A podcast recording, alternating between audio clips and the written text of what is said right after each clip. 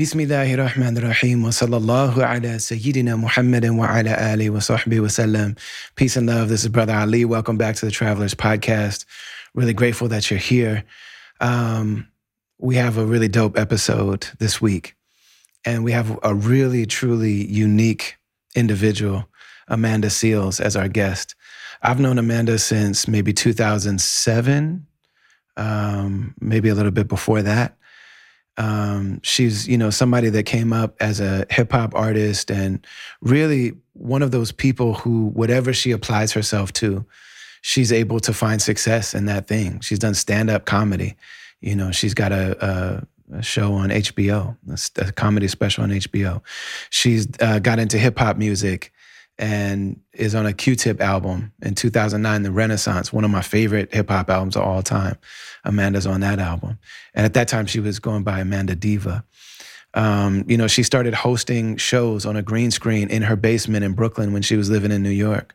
And she ended up as a VJ on MTV. She ended up on The Real, you know, she ended up, you know, doing all kind of talk stuff. She got into acting and ended up on Insecure, which is one of the most important TV shows of our time, you know. Um, she can sing, got into singing and ended up, you know, being uh, part of the group Floetry, Like, you know I'm saying? Iconic group. Um, just really incredible human being.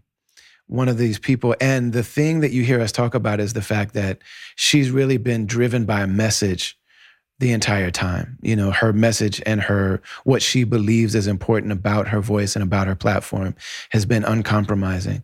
She's been somebody that's really publicly vulnerable about her mental health journey. Um, you know, if you go and watch, and and I'm I'm less familiar with a lot of her work and more familiar with just her as a person because as dope as her work is, I get more from watching her interviews and uh, her IG stories and you know hearing her talk and you know communicating with her over the years because of the fact that her journey has been so specific but also it's it's it's very difficult you know to be a person who knows you have a gift who knows you have a talent and that you have something to say and that you have something that you want to offer the world. The second you start to try to enter the bigger stage, um, it's almost like the world is at war with you. I've seen it happen with a few of my like underground legend friends who try to do that. And I, that's a very specific type of strength that it takes to be able to navigate that type of war. Because as crazy as it sounds, there's an industry is really um, set up for making sure that like nobody's going to break through except for people that we can on their way in initiate them in such a way that they know that they have to play our game. And amanda is somebody that i've just seen over and over and over again uh, play her own game and really ha- do it her way. One of the things also that's really amazing to me about amanda and i've really learned by doing this show is that people really hate women who are outspoken about anything. And it doesn't really even matter necessarily what they're saying. Um, whereas I think it's it's more common for men to be applauded as you know I, am one of them that like you know that I've I've stood up and I've made you know a stand for the things that I believe in, and I've always been either ignored or applauded for it. I mean, there are some people that have walked away from me, and there are people that were fans that that have told me that they will no longer be supporting and things like that and I, you know, I've I've had my own sh- my own share of like you know the government harassing me and and that's been ongoing. Like that's an ongoing thing. The the FBI came and banged on my door on my birthday and scared my daughters and harassed me about a, a legal trip that I took and a legal conference that, that is something completely I, I, I performed at a conference and they came and questioned me about it. The you know the Department of Homeland Security seized funds from me um, I've been harassed flying for years and years and years. But when I had Ilhan Omar on my on this program, me and BK1, me and Brendan Kelly, the producer of this show, and my partner in it, when Ilhan Omar came on, I had people unfollow me. You know what I'm saying? I had people that are just like, I am no longer, after 20 years of making music, after all this stuff that we've done, I don't mess with you anymore. Just seeing her face show up on the timeline. You know what I mean? And I understand that she's a polarizing person. I'm, but I, I, with all of those people, I was like, yo, w- listen to her, watch the episode. Because we're not talking about whatever you disagree with her in her political platform. We're talking to a human being who survived a civil war and maybe she might have something to say to us. We're talking to a human being who, you know, came to another country as a refugee and ended up becoming a congresswoman and who navigated all of these amazing things. So if you're watching this right now and you haven't checked out the Ilhan Omar episode of this podcast, please do that. You know, and in talking to Amanda and and you know, regardless of what you might hear or might think of the things that she says, for a human being to to go from being an underground success and say like, no, I deserve to be on a platform, and I'm and I'm going to insist on only working on black platforms you know, and insist that that this message is going to be at the at the center of it, at the heart of it. Um, those people have the the the strength that it takes, and then also she's got enemies, and she still, even knowing she has enemies, will go on the Breakfast Club and cry about how hurt her feelings are. You know what I'm saying? Um, so I've learned a lot about about women truth tellers. And as, for as much as I already respect it, same thing with Jane Elliott. Like watch our episode with Jane Elliott. You know, I've I've received a lot of backlash for the things that I've said, especially, you know, being a European American person, white bodied, white, whatever, and talking about being eh, being like vocally anti-racist. I've received a number of, you know, like I said, backlash and things like that. Nothing like what Jane Elliott has experienced. I mean, death threats. Listen to her talk about having to escape listening to her talk about, you know, not running from her the car to her hotel because she's like, if I start running now, I'll never stop running. I'm going to put my head up. I'm going to put my shoulders back. And these people that have been threatening to assassinate me at this hotel, if they assassinate me, they do it. But they're not going to. They're not going to shoot a running, scared person. You know what I'm saying? So I've learned a lot about that. I also want to give a shout out to a, a, dear friend who's come up on this podcast several times. Her name has come up, Aida Rashid. Uh, I was talking to her about the podcast, and she was like, "Yo, do you know Amanda Seales? You should really have her on." It's like I do know her. You know what I'm saying? Uh, we are brought to you, as always, by the Zakat Foundation. We're also brought to you by Udimentary, by Resmaa Menakem and his amazing book, The Quaking of America. But we have a new partner, a new sponsor on the podcast called Mystic Man, all natural beard care products. So we'll talk about that a little bit more. But thank you for being here. Enjoy this conversation with Amanda Seales.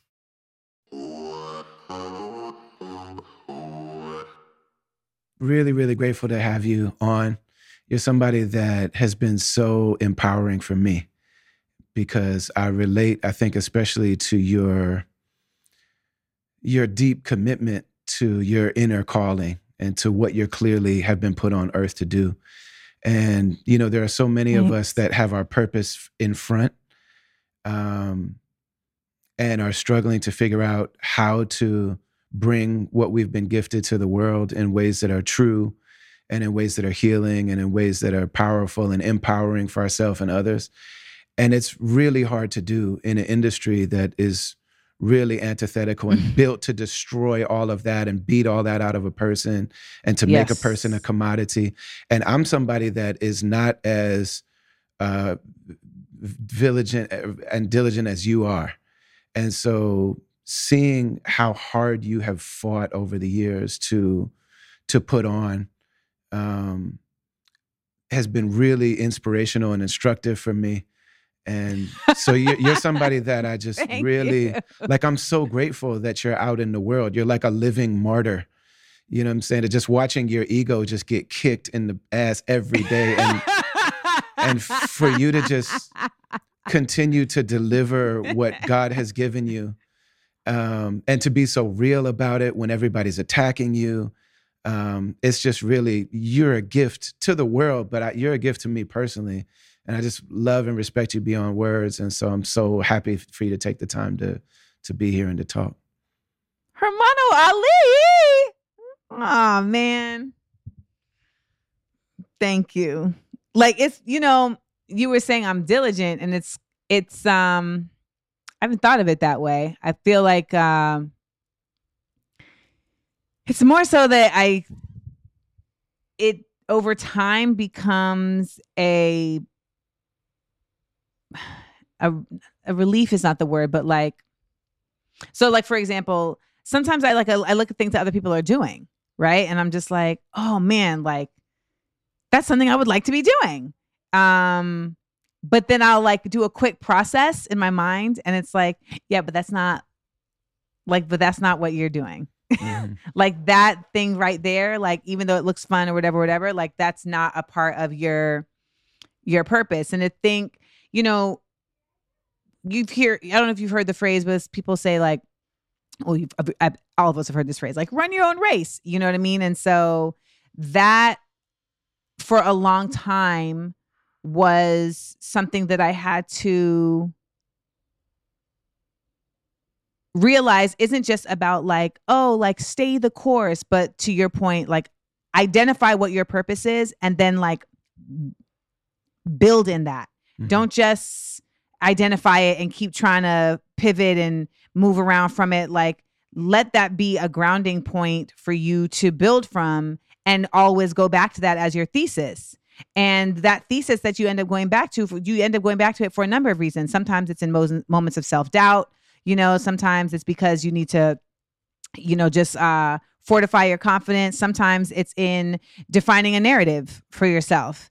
And i feel like for a lot of what you were saying in terms of just like you know me being accosted on this internet and people just coming at me sideways it it's taken work but it's also just become a very um reassuring grounding practice to remind myself that uh I didn't arrive at this awareness of my purpose like just by happenstance. Like it's it's been through great self-exploration and um and being self-critical and you know doing all the things. And i think sometimes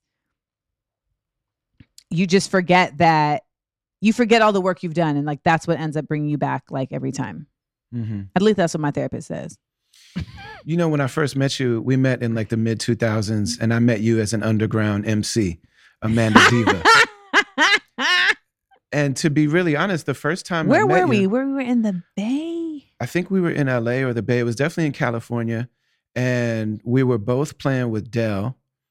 And, yes And I was a bit standoffish to you yes you were because you came and talked to me backstage at a show. I think it was a college gig, and was um, I didn't realize that you were performing, and so you were a pretty woman backstage, and I was trying to be a Muslim, and so I was just like, "Okay, mind your business, brother Ali.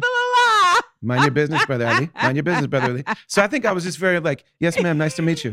And then and then I saw you do your thing, and I was like, "Oh, artist. Okay." So I think I it came and was like, "Yo, I didn't realize you. I didn't realize you were an MC. That was dope." And then we just started. Bah, bah, bah, bah, bah, bah, bah. yep Yeah. yep. And at the time i was like man you know so i i was i was even viewing you as a underground i- independent mc like myself. And you always were really dope at what you were doing.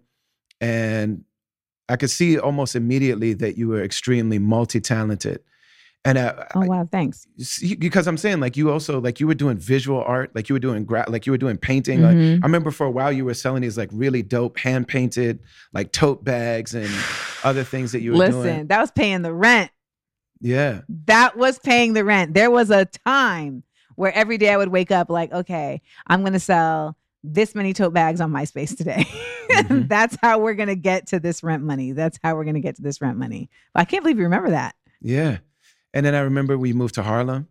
And I remember when you started um, also doing the the you know hosting like talk and and I, I feel Mhm. like you were doing podcasting before podcasting was a reality.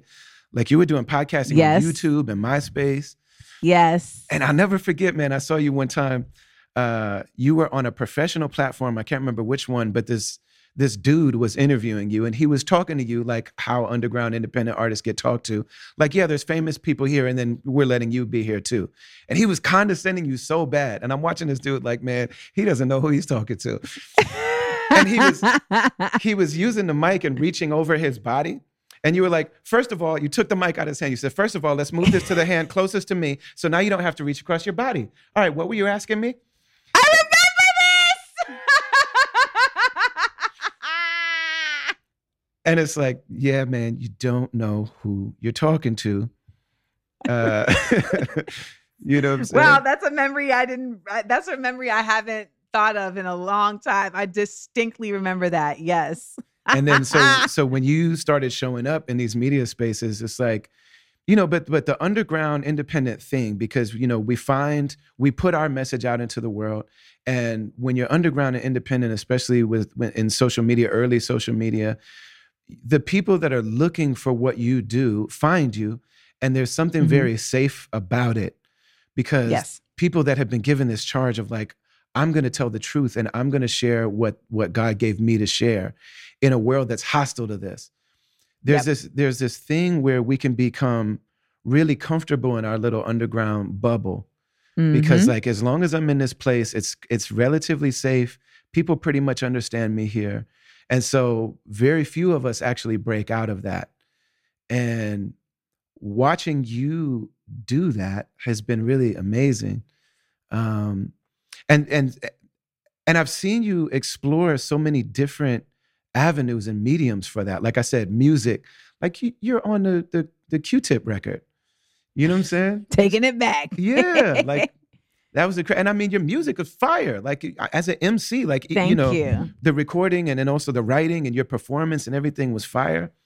Um, and then you know like i said the the speaking i remember there was a point where um, you connected with uh, dipset around an obama event or something like that do you remember this well it's a story um it was that we had i had done a, a gig in long island and it was like behind God's back. Like I got a ride out there and I had no idea how I was getting back. Like the DJ who drove me out there like ditched me to like try and get some buns. So I was just there and I was like I have no idea how I'm going to get home.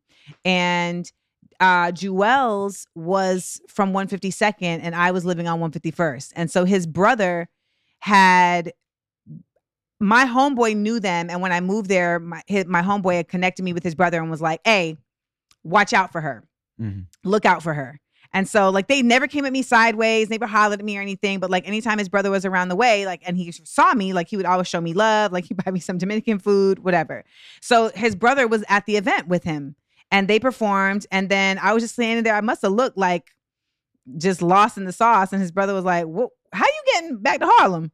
And I was like, "I have no idea." And he was like, "Well, you could ride with us." But then I'm like, "Ooh." because it's like seven of them in a suburban. Mm-hmm. I don't. I, he's the only one I'm acquainted with. I don't even like know him. And in my mind, I'm like, how many guns are in this car? And I'm just like, how many registered guns are in this car uh, versus just you know blicks? And I said, you know what? You have like you just have to play it. You just got to keep your, your head on swivel because you need to get back.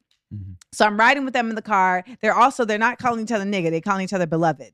So I was like, okay, this is interesting. So um and there's a dude in the front seat.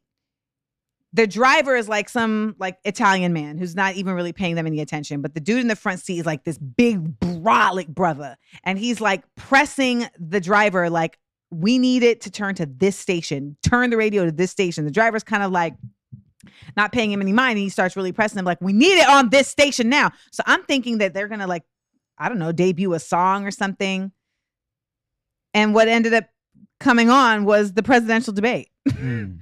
and they were like, oh, it's on, it's on, it's on.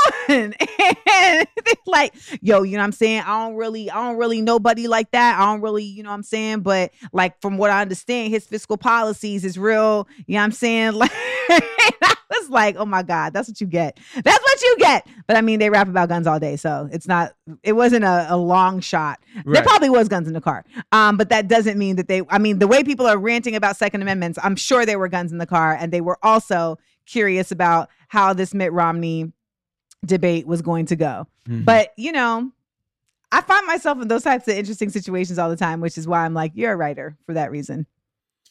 Yeah. But, and, and so, you know, you, um, just exploring these different mediums, trying to find like what is actually going to be the it seemed like you're trying to find like what's the medium that's going to allow me to offer my gifts to the world in a way that it'll be accepted you know what i'm saying like is that a, is that a I fair it's- observation Yes and no. I mean, honestly, I feel like I just have a certain fearlessness about like trying creative spaces Mhm. and um I've really just been flexible about like when opportunities present themselves. Like I mean, I started rapping because I was ushering a play at school and my homeboy came and was like hanging out with me and he was like, "You ever try rapping?" and I was like, "No." he was like, "You have a good voice. You should rap." Well, all right. and then I started writing rhymes. Um, and I wrote all my rhymes as the fourth member of the Fugees. And then like, you know, spoken word was a thing that was kind of, you know, was burgeoning and Mhm. we had like a talent show at the school and I couldn't rhyme on beat, but I knew I could write, but I could not rap on beat. So it was like I was trying to rap, but I couldn't rap on beat. And then my homeboy did a spoken word poem and I was like, oh, this is oh, like rap. i don't have to be on beat I don't have to be on beat. I'm There's making my no own beat. yeah yeah So then that's what got me into spoken word. But it's more, but you know what I'm saying? Like, so it's just really been me kind of having this like very open mind about just trying creative things. Like, I started DJing because I was a I was a host at Sirius Satellite Radio and I was training DJ Beverly Bond because she was gonna work there. Mhm. And I was training her on the equipment, and she was like, you know, you should DJ because you know like every song. And I was like, okay. And then like DJ Envy took me to like he took he didn't buy me my turntables, but he haggled for me Mm. because he like knew where to go and knew what to say. And so he got them to discount it. Um and so I got my turntables and started spinning. And you know, it's just really been that process as I've gone along. And I think that is attributed to just my mom when I was young, like very early on, putting me in a bunch of different extracurricular stuff. And I never, I never felt the pressure of success. Like it was just like, try it. And if you like it, like we'll keep doing it. Um, and so that I feel like is ne- what made me be willing to try stuff. And like, if it works, it works. If it doesn't, it doesn't. I mean, creatively, there have been things I've tried where it's just like, ah, that ain't it, you know, and I let it go and then try the next thing. But as I've, as I've found my voice and know like much more clearly, like what not only I want to give, but what my audience feels most enriched by, like Mhm. that's also helped drive like the mediums that I feel like I've nestled into. hmm But in all of them, you've been able to you you've proven that you can at least hold your own in all of them. Like you're talking about, like I said, rhyming. You end up on a Q-tip record. Like there's not really much for, and then you're like, yeah, I could, you know, I can sing too, and then you're like in floetry. you know what I mean? And like, I, and uh, and I, I can spit some poetry, and you're on Def Poetry Jam, like really thoroughly But I think it's hanging because. I be I respect these crafts. right. You know what I mean? Like I don't dabble. Like that's Mm-hmm. the thing. Even though I like try different stuff, I don't dabble. Like if I try it, I really commit to it. Like notice how I said like when it was like I want to try DJing, I went and bought turntables. Like Mhm. it wasn't like, oh, let me borrow somebody's stuff and like just play around. Mhm. Like I had the means to at the time, so you know, there's that as well, but it was just like whenever I step into a space, I commit to it in a real way and it's not just something I'm and it's something I'm trying out for the artistry of it, not for whatever other ulterior there is. You know, like I live in LA and there's a lot of comics who start doing comedy because they're like, "Oh, I want to get in front of executives," you know, or I want to get in front of agents, etc. Not because they're like, "I really think I can make people laugh." I really love the craft of comedy. And I think for me it's been a combination of having like an artist like a, a gift of artistry you know like how some people are polyglots and they can just pick up a language. Like i can pick up a creative medium fairly easy. Everything but pottery. I cannot do pottery okay? I tried it. I can't do it. It's and i had to let it go. You got to know your strengths.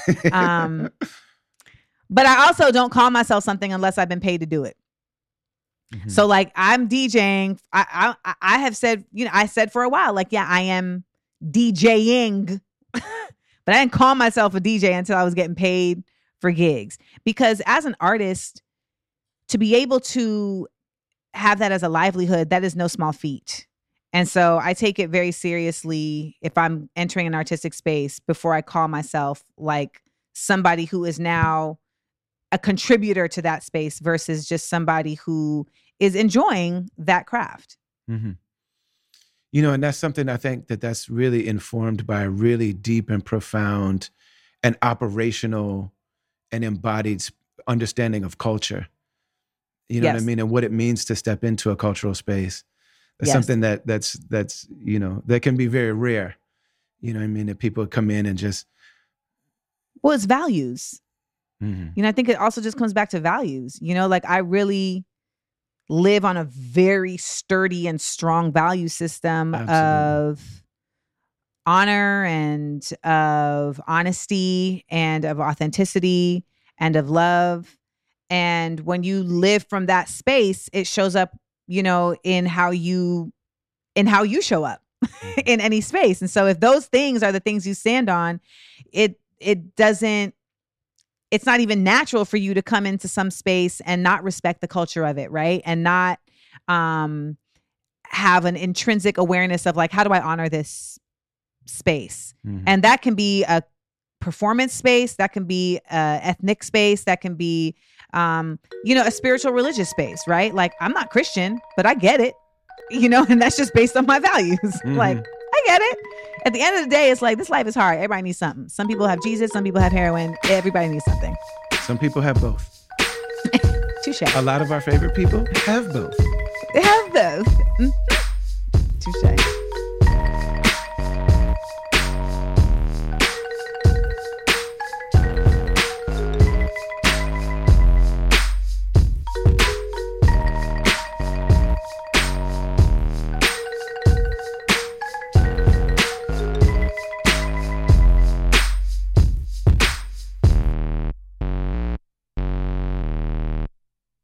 We've mentioned it week in and week out because the Zakat Foundation, which is a global humanitarian organization that does work all over the world, it's a Muslim organization that uh, seeks to assist and aid human beings in living full lives of complete dignity.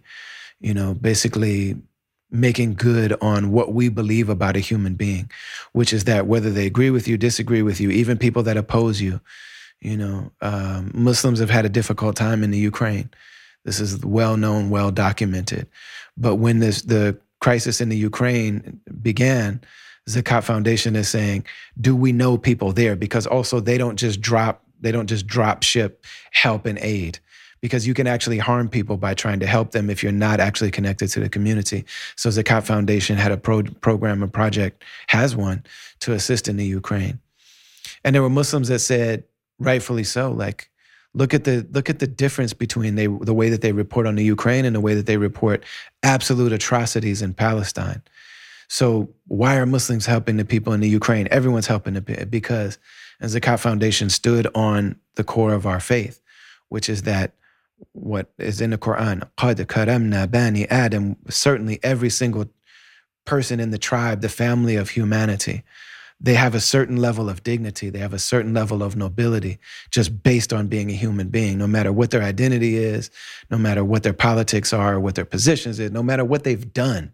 Human beings are made valuable by the creator. So our love for God, our love for Allah, our love for the creator means that we relate to every single person and every single group of people with the with the dignity that that we know that they inherently have. So the Zakat Foundation is just a dope organization. Uh, if you follow them on social media, Zakat US, you can see everything that they're doing all over the world. Um, and if you hit them up on their website, Zakat Foundation, you'll be able to follow them. These are people that I know, people that I trust, people that I respect, and really grateful also for their support because it's very visionary of them to to see as an Islamic organization again. Wait, why why do we need to hear from Amanda Seales? Why do we need to hear from Jane Elliott? Why do we need to hear from, you know what I'm saying, uh, the the other artists and You know, Resmaa Menakem, you know what I'm saying? Why do we need to hear from these people? They're not even Muslim. Zakat Foundation understands the importance of culture, the importance of community, the importance of meaning, you know, and that these things are integral to human beings living lives of full dignity. So we're very, very grateful uh, to be partnered with the Zakat Foundation on the Travelers Podcast. We've been talking to you for the past few weeks about oud. It's pronounced in, in it's pronounced oud, but we say oud, O U D. Oud is I mean, it's it's like it's uh, you can't compare it to anything in the world. You know, people are are starting to learn more and more about what traditional people have known for a long time, which is that these natural herbs that grow from the ground they have tremendous healing properties.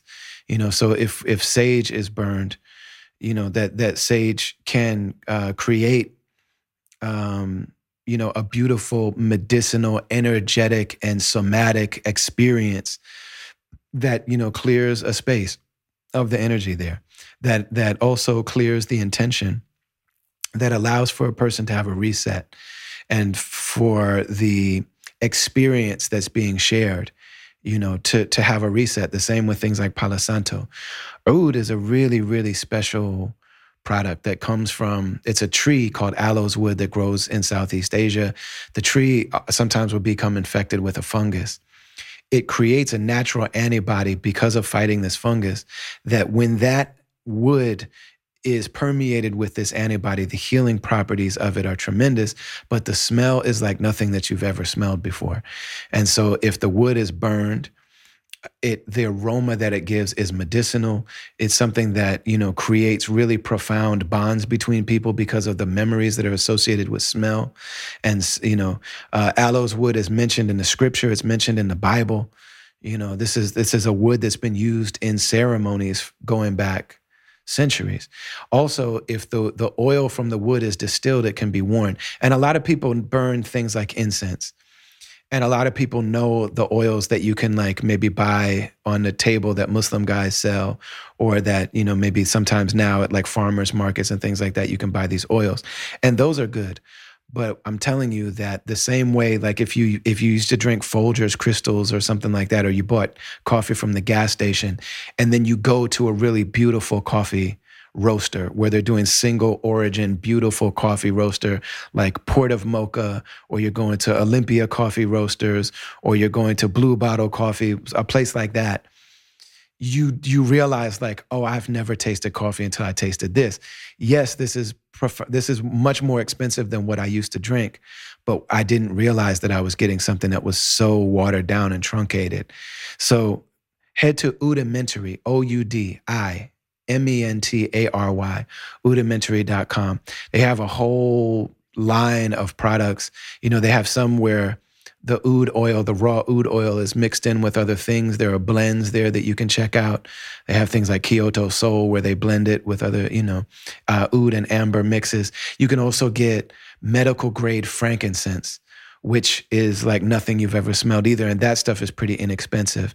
They have coffee blends you can buy. But when you get to the point where you start really wanting to mess with like Cambodian Cambodian oud, you start messing with Thai oud, and you get that little vial of oil, and it's going to be a couple hundred dollars. But I'm telling you, you know, you would that you would spend the same amount on Tom Ford that's mostly alcohol that has a little trace of oud in it. This is pure, raw, uncut oud that if you wear it on your body, you will smell in your clothes. If you burn it, everything around you will smell like this. You know what I'm saying? The scent doesn't leave. There's something really profoundly beautiful about it. So, you want to step up your aromatherapy, your ceremonial burning of the things that come from nature, if you want to step up the the kind of like somatic and sensory bonding between people, you know, check out oudimentary.com. And I'm telling you, the money that you invest, you will experience it. You will know it. You will know why you spent. Again, they have a full spectrum, but trust me, if you want to, if you want to go in the shallow end, you can. But if you go in that deep end, I've had a plenty of people write to me and be like, "Yo, uh, I just spent a couple hundred dollars on a bottle of oil of stuff that I've never smelled before," and I'm like, "Hit me back when you get it." People hit me in the DMs. Hit me back when you get it people writing back to me like, I cannot describe the smell, the sense that the sensory experience I'm having right now. If you go to oudimentary.com, you can also enter the code travelers and they'll give you a discount. We're very grateful to be joined by Oudimentary.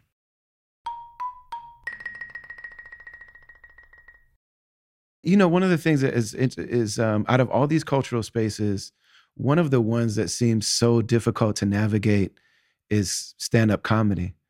I mean, there are people that, you know, the general rule seems to be that you need to put in at least 10 years in comedy before you become strong in, in that in that particular art form. And I know that comedians can also be I have a lot of friends that are comedians. Like rappers and comedians get along really well. And, yes. you know, and it's difficult. Um, and I mean, and they are not easy on each other. The, the like seeing no. comedians now remind me of what it was like me looking like the Kentucky Fried Chicken man trying to be a rapper in the 80s. you know what I'm saying? It's like, yo, I, I might have to fight somebody here. And that's like, I completely understood that. Like, right. yeah, I should, I should, if I'm going to be here, bleeding might be part of it and I might need, yep. to, but somebody else gonna bleed too. I'm not gonna be the only one bleeding in here, but bleeding might be part of me being able to to have a chance to do this thing. And seeing comedians is like the closest that I've felt to that that kind of energy. And so, what was it like for you going into that comedy space and not? You know, like you didn't go through that whole process of the 10 years in the club and trying to get in and do open mics and then get on at the, you know, it, your your trajectory I mean, I, seems to be different. Well, I think there's a couple reasons. The biggest reason my trajectory is different is because of, in my opinion, where I was in my self awareness when I entered into the comedy space. Because comedy is the rawest form because it's you converting your darkness into light, right? So, as far as art forms go, like, and you're doing that without the help of anything. There's no beat, there's no melody. Like, it's literally it's alchemy. And so by the time I aspired to do that, I already knew the tools of my of my I already knew the tools of my metals that I was working mm-hmm, with. You know what I'm mm-hmm. saying? Like, so yeah. I had already known my voice. I knew myself. I knew the the world that I was in very clearly. Um, and so I wasn't trying, I wasn't like seeking out that while I'm on stage. And so that's why I feel like I was able to make a lot of headway very quickly because I already knew how I was showing up. A lot of people start stand up a lot younger. So they're going through that whole transition and, you know, adult adolescence at the same time that they're trying to find a voice on stage. And that's why you see a lot of comics who just weren't funny and then they just get funny. Mm-hmm. You know, and it's they they cracked a code of themselves. And that's how they got to that. So like for me, hip hop was a harder, definitely a harder environment mm. because of just my maturity level, also being a woman, and also just having a certain how do I say this? Also having a certain appreciation for intellect that I feel like a lot of my peers in the space did not have. Mm. And it was like this, you know, like the whole like it's cool to be smart thing. Like that wasn't the way. Like that wasn't, you know, that just wasn't the vibe in a lot of spaces. it was like if you're right. smart, you're you're showing out you know, you're trying to, it's like, oh, you a smarty art nigga, but can you kick my ass? You know, and then on right, top right, of right. that, like, on rocks. top of that, you know what I'm saying? Like, you a woman, it's like, who the fuck this bitch thinks she is? You know what I'm saying? Mm-hmm. SAT words and shit, you know what I mean? Like, so that, that was something that was kind of, I mean, I, I get that to that to this day, right? Like to this mm-hmm. day, it's like, you know, you just trying to use big words to make me feel dumb. And it's like, no, I'm trying to big, use big words to make me feel good about the amount of money I spent on these degrees. This mm-hmm. is for me. Mm-hmm. this mm-hmm. isn't for you. Um, right. But so in the comedy space, I, I the other reason is the other reason I excelled fast in comedy is because I had already been in these other hostile spaces. Mm-hmm. So I was able to do a quick read of what I needed to do and what I didn't need to do. And I was able to ask the right questions, you know, early faster because of just my level of maturity and my awareness. So, you know, I'm a very big believer that you can't skip steps, but you can speed them up.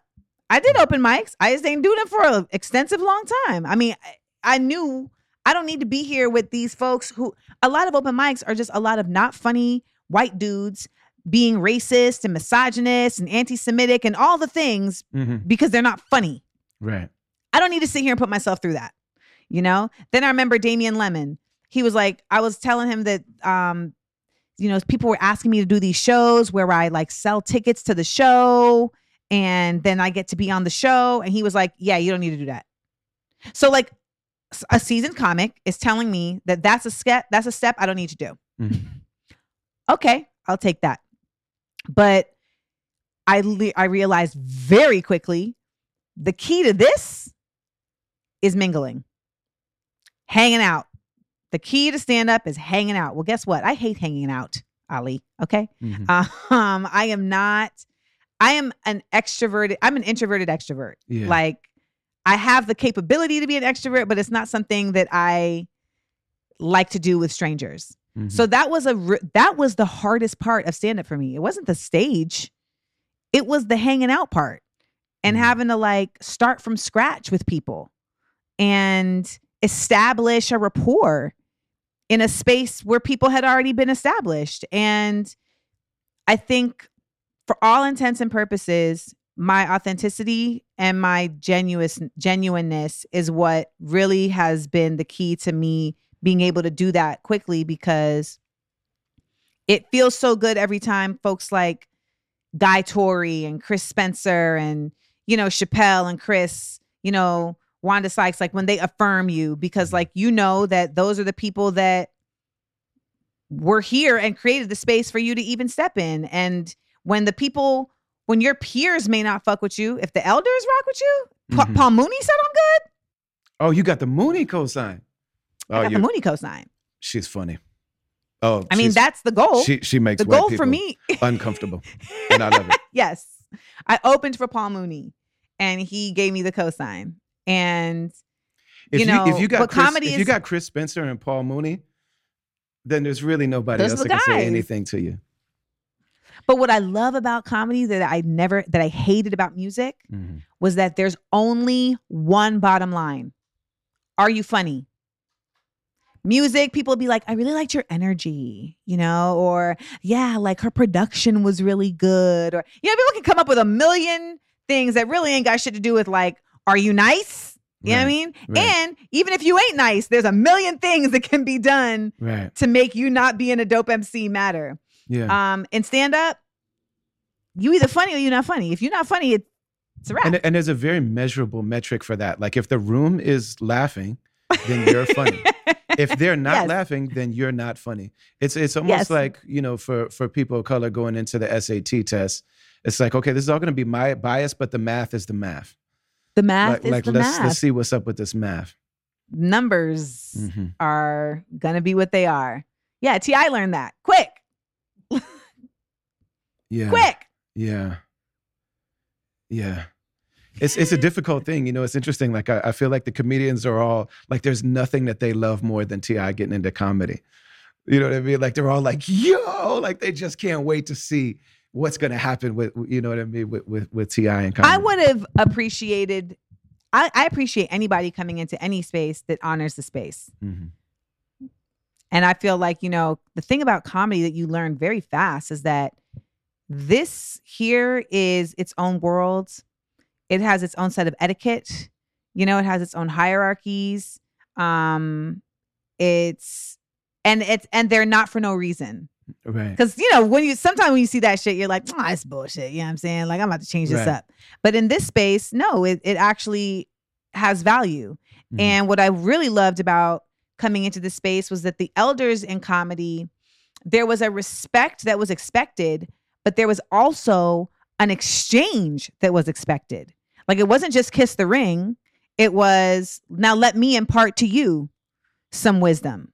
You know, and you were ex- you were expected to come and seek that out if that person was there and they were expected to give it to you. yeah. And that is something that I really feel like we as a black community could do better at, you know, in all these spaces. Like I hear stories a lot of times with folks just being like, damn, like I feel like I'm being hazed, you know, in certain realms and certain spaces by the people who are already there versus like, let me let me reach back let me reach let me like share this to to make your journey better and Mhm. also to make your advancement advance the next person so that's something i've really appreciated about the comedy space you know and of course i know you know this forgive me for speaking about something you understand better than me but i mean those those things that exist right now that you're talking about the hazing instead of the healing and and nurturing i mean those are obviously those are really intentional elements of white supremacy and the the reality of of racism in america that those those things. And a lot of those are things that you have bumped up against. And as somebody who admires you so much you know seeing you know things like colorism you know what i mean? Uh, be such a part of your damn journey. It's like man you know these are things that slave uh, you know owners and slave uh enslavers like intentionally built into the constructs in in this in this culture or in this lack of culture what passes for culture you know i mean i had somebody tell me today i had somebody tell me today Mm. uh wait let me read the i'm gonna read the because i screenshotted it because i was like we're still doing this I had somebody tell me today. Um because I, I had put out a video that showed like some index cards with different topics I'll be talking about in my tour. Because I'm about to go on tour, the Black Outside Again tour. I'm very excited to be back on stage. And so I have put out some of the topics I'll be talking about. So like some of the topics in there included deep vagina, um, text message, uh, text message committee, and in there it said light skin revolutionaries. Mm. So someone responded and said, light skinned revolutionaries trying to go extra hard to compensate for their own insecurities and self hate about their origin. Mixed race people can't lead so called black people. And so I responded with a list of black individuals on the lighter side who have contributed significantly to this movement. And he said, I said what I said. Don't try and overcompensate. They all still half breeds. Can't lead a nation when you have identity issues. Got the blood of the master in you. Probably hate yourself. You stay looking for a hug from the white man. I'd be like, how do these people find my page? And know- then I, I see something like that and I feel I feel pity for that person Mm. because they're projecting onto me their own identity issue. Because if you truly understand the black history of this country, you understand that there's there's part of the history of us and the tyranny that we have suffered is the fact that we do have forced um Yeah. how, what's the word I'm looking C- for? centuries of legal rape i mean forgive me for saying it There like we that, go. it's like Thank you. Centuries of legal rape. So Mhm. like to act to try and shame people uh whether that's been a result of whether their light skin is a result of that or not and make it seem as if they are no longer a valid part of a community that Mhm. they are a valid part of. I mean, I don't know that colorism is the proper word because it's basically like it only works one way in terms of how oppression works, but it is a very frustrating ostracizing from a community that you know that you're a part of and that you love. I mean, you so you, am I understanding correctly? Your mother's from Grenada, Mhm. and your father is African American, like from the U.S., like f- from Mhm, Boston. Boston. and where, Roxbury. where before Boston? Um, like his his, people people, are are from Arkansas. Okay, Arkansas. Sounds like Malcolm X is. Uh, Well, his- Malcolm, yeah. I, mean, his Malcolm mother X's was a mother. was from light skinned woman from Grenada, and his father was a you know a dark skinned man from from Georgia. Very similar, and I mean you know the Honorable Elijah Muhammad is very was very light skinned, and so many of the people that we you know so many of the people that have given us the Huey P. Mm. like, you know, Kathleen Cleaver. We can we can do this all day. you know. A- Angela Davis. and I have a joke about it in my Mm. show. Mm. That's why it's called. That's why the bit is light skin revolutionaries. So, but you got to come to the shows. so go to Man. amandaseales.com and get your tickets. you know and and i mean this stuff is like it's very explicit it's not like this is like a byproduct of what happened and like these things were intentionally constructed to control enslaved people and to make them fight against each other and and to Yes. destroy any opportunity you know i was just reflecting on the fact that with the the counterintelligence program with COINTELPRO like J. Edgar Hoover as the head of the FBI intentionally intentionally stated that you know that we're going to try to destroy the uprising of a black messiah mm-hmm. And you think about like I was talking with Amir Sulaiman, a great poet, like, you know, what is the Messiah? And what does it mean to be against a Messiah? Like you're you're basically saying, like, yo, I'm the Antichrist, I'm the devil. Yes. You know what I mean? Like I'm the devil. But also Some- praise Jesus. You know what I'm saying? Right. Somebody that's going to come along and unite people, that's going to engender love between people. Like it literally by government policy, even up to this day, it's like, you know, it's illegal for black people to love themselves and each other. It's Mm-hmm. illegal for for people to to be together. yep. Yeah, it's just such a um, And it's only going to get worse. hmm, It's only going to get worse before it gets better. And I believe that largely in part because so many of us believe them. hmm, Um I mean, I have theories, but my biggest, not my biggest, but one of my theories is that you know, one of the most effective things that they did was was take from us a spiritual base Yeah. when mhm, black people were brought here Mhm. um, and provide us with their own spiritual base and i'm not to say that there have not been incredible you know positive things that have come from you know christianity being brought into the black world but i think in terms of its in the reason for why right and it, the inception for why uh is not from a place of giving us love i mean there's you know, if you read Stamped from the Beginning by Ibram Kendi, and he talks about just like how racism actually started, you know, they were really like, well, if we say that, like, if we try and save their souls while we have them enslaved, then it's kind of like counterproductive. So then they would just like made up, like, well, then you can't slave sl- slaves. You can't slave slave souls. That that works for us. And so, you know, there's a moving goalpost on righteousness because at the end of the day, that wasn't the goal. The goal is greed. mhm. The goal is greed, and they literally used religion to serve their greed because they because God for them is greed Mhm. you know? And once we were brought over here and that and and what we believe in was stripped from us it was only a matter of time before we be- began truthfully you know believing in their god. And i feel like you know there have been a lot of positive gains that have come from desegregation. But one of the biggest negatives in my opinion is it really centered for a lot of black folks the goal of white opulence and of Mhm. white gain as Mhm. their god. Mhm. Mhm. And so until we as uh people and I don't know how long that could take to happen, bless you. You know, that could be centuries, you know, but until we as a people I feel um have a shared power, have a shared spiritual base that is more powerful than that, like we'll continue to face these types of um oppression at the hands of these folks. Because so many folks that so many folks have have literally internalized the individualism of colonialism and capitalism in such a real way that they are black by they're black by race but not by ethnicity Mm.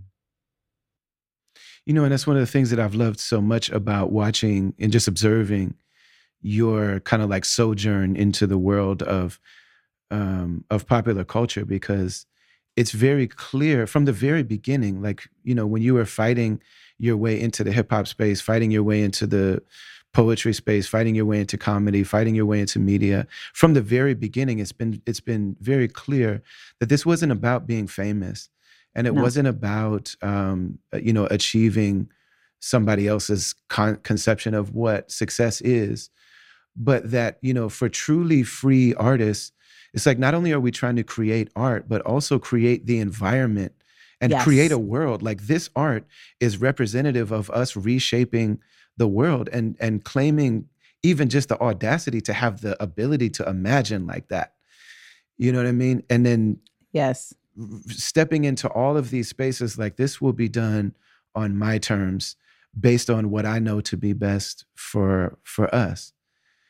Well i'm in i'm in a pivot in that right now. Mm, because so insecure you know i did five seasons on insecure and that was a very like integral you know turning point in my career and in breaking me into a more mainstream um audience and even if it's just a mainstream black audience like it really you know did uh level up my visibility mhm. but it never changed my messaging no um but it did level up my visibility Mhm. And so we wrapped after five seasons and, you know, incredibly successful show. And you start exploring, like, well, what's the next step? Right. And in Hollywood, the very natural next step is, well, you got to sell your own show. That's what you got to do. You got to sell your own show. Mhm. So I started on this path of, well, okay, I need to get a production deal and I got to sell my own show because Ali, that's what everyone does. Like that is the thing. And for so long, Mhm. I've like just been like, no, like I don't know, like that's not my like I've just really like been arms linked with it. But then I finally committed last year to like, no, I'm gonna put my nose to the grindstone. I'm gonna sell a show. And I committed to that for a year. And I have a live show, Smart Funny and Black, that I've been taking all over the nation for the past um, five years. It's incredibly successful. We've built it up from the ground up, and it is a completely grassroots venture that is rooted in creating a safe space for Black love and Black celebration through music and laughter. Mhm. That's it. So it's a game show on the surface, but that's the whole purpose of it, right? Mhm. So I became I got in striking distance of selling this show to a major network for a Juneteenth special. And they gave us pennies to do the show. And I'm not sitting here that I, I'm not thinking this is going to make me rich, but it should at least, right. especially considering the names of who's involved and w- how much money they're going to be able to make off right, of it. Right. I'm not here for the money, but since there's money going around, then what's rightfully mine should come to me. That's I'm just here for what I deserve. that's not greed. That's justice. That's not greed. That's, That's justice. And that's a spirit. And, and justice is a spiritual truth. Greed is a spiritual lie. Justice is a spiritual truth. So the fact that there's money involved, meaning that you as the as the creator and the, and and the one who's you know putting forth the the you know the the the effort, yeah, the vision. the vision and and and it's it's coming from yourself and all your experiences and all your ancestral you know resources and all of this stuff so if there's money then it's a spiritual truth justice is a spiritual truth yeah so they wouldn't, I mean, and we, you know, you're trying to play fair and everyone's like, we, Mhm. you know, we just got to get over the hump. We just got to get over the hump. And eventually they, they wouldn't negotiate. They literally get, you know, they gave us their first offer was their final offer. Mhm. No. And I walked And- away. Mm. I walked away from it and it it was the first time though that I walked away and like like had anger about it. You know, there's like there's been times where I walk away from stuff and I'm like, whatever, you know, but I felt angry about this. Mm. and and I said to myself, you can't you can't do shit this way Mhm. because this would mean that you're signing up for your art to be based on other people's yes in order for it to get out. And you have always been ardently opposed to that. And it's completely counterintuitive to your ideas of revolution. So, because the people who you are looking to get to get access from aren't even people that deserve your work. that's right that's right yeah So yeah I had to like really have a I had to really like do some self-exploration and realize like Amanda, you got to come back to the middle. And what that means is is that you need to solely focus on building your audience Mhm. by continuing to do authentic work and that may mean you need to do more of it, right? So I need to just create more content. I need to get more organized with my team about how we're disseminating, you know, this art and this messaging, et cetera. I need to create more safe spaces, et cetera. Hmm. And I need to work smarter about it. But what I really had to realign myself with was the fact that the most revolutionary thing I can do as an artist is create safe spaces for my creativity that Mhm. other people come into. And that will grow as long as I'm committed to that. If you build it, they will come. Yeah And some people like that's not their that's not necessarily their vision, that's not their vibe, so be it. But I know for me, that's the only way I can continue to create in a space that feels good and that yeah you know what I mean? That feels good, that doesn't feel like I'm draining. That's why I had to leave music. I had to leave the music business because it felt like I was just pouring out and not getting poured into. And it felt this, and it was just like, this is not a sustainable means. Mhm. it's just Yeah. not, like, it's just not sustainable. yeah yeah And so, even though I am back to like 2017 Amanda right now, and it's just like creating content all day and everything, you know, like everything I look at is like, is that content? Like, you know, and just it feels very organic and it feels like a very noble purpose. Mm-hmm. And that that is a driver. And so even getting to go back on tour, you know, we haven't been able to be in the world. So it feels so beautiful to like get to get back on stage. I am entering a different world than I left in 2019, Mm-hmm. um, in 2020 with this pandemic. But I'm very excited to get back on stage and to, you know, my brand of comedy is is um, you know, laughter through learning. So it's it, you know, if you if you come in for the silliness, like you're only you're gonna get silliness in the context of intellectualism, right? Right. Like, and so I'm I'm I'm excited about the the bits that I've been developing, and you know, the thing about stand up and about comedy too. Once you've created that safe space, is like it's like magic every time. Every time it's like when you I don't know if you watch Harry Potter, but every Harry Potter Harry Potter never gets bored of magic. He's always just like, can you believe this? Look at this magic! Oh my god! This. Right. Magic is amazing. He's never not surprised by magic, even He's though never he's an mad at incredible wizard. Yeah. Never mad at magic. Incredible wizard. But every time he's like, look at that. That's how I feel about being a stand up and being a comic. And like when my mind will go places and I'm like, look at that. look at that. I can, I can still do that. Look at that. Magic. so excited. You know, and it, it's something that for me, you know, like I said, I constantly coming back to observing you and the spaces that you navigate and the the way that you do it is that one of the things that I admire most is your ability to be to to continue to go back and to to have that like level of resilience but also to be so human and so vulnerable about what this process is doing to you. That's the part that's the part to me that like i know people that do it. So like i'm in friends especially my comedian homies and i have i have friends that tell me all the time like yo uh, mo Amer, the comedian is a really dear friend of mine. And i've known him since he was just a chubby muslim guy doing comedy for muslims and then he started touring with dave and then he got his own two specials and he has his tv show coming out. And from the very beginning he's like yo the other day i met this great mc and i told him about you and he already knew about you and he knows you're dope. And so he keeps coming to me like my, our whole our whole friendship is him being like why don't you try to be famous? And i've told him before i'm like look at what amanda is going through. Like look at look at what she's going through. Like dude like i like I, I've I've seen and heard you talk about, and there's times where I've reached out to you, just being like, "Hey, I love you, I see you," because we don't talk regularly, so I don't feel like I should be like, "Yo, I heard you say that you wondered if like I can't change the way I am, and the world does not seem to f with me the way that I am, and so why bother? I'm offering, so why be in this world? And like, I know that feeling. And so for me, I'm just like, okay, I'll move around. I don't like to, I, I don't, I have this thing where I'm like, I'm, I'm not going to do this. And so seeing you show up and be so diligent about it, but then also so open about what it's doing inside you, all the while knowing that people from inside the community and outside are attacking you. Like you're being vulnerable while being attacked. Like, what type of spiritual practice is that? No, seriously, like that's like, you know what I'm saying? Like you're telling people, like, hey, I feel like that's the weapon. That's my weapon. Uh, is just honesty. uh, uh, like that's mm. my armor. I mean, I'm not. I don't know if you watched the Avatar. I don't watch anything. I can't. I'm I'm like partially blind, so I don't watch anything. Okay. But I Well- I'd love to hear you tell me about it.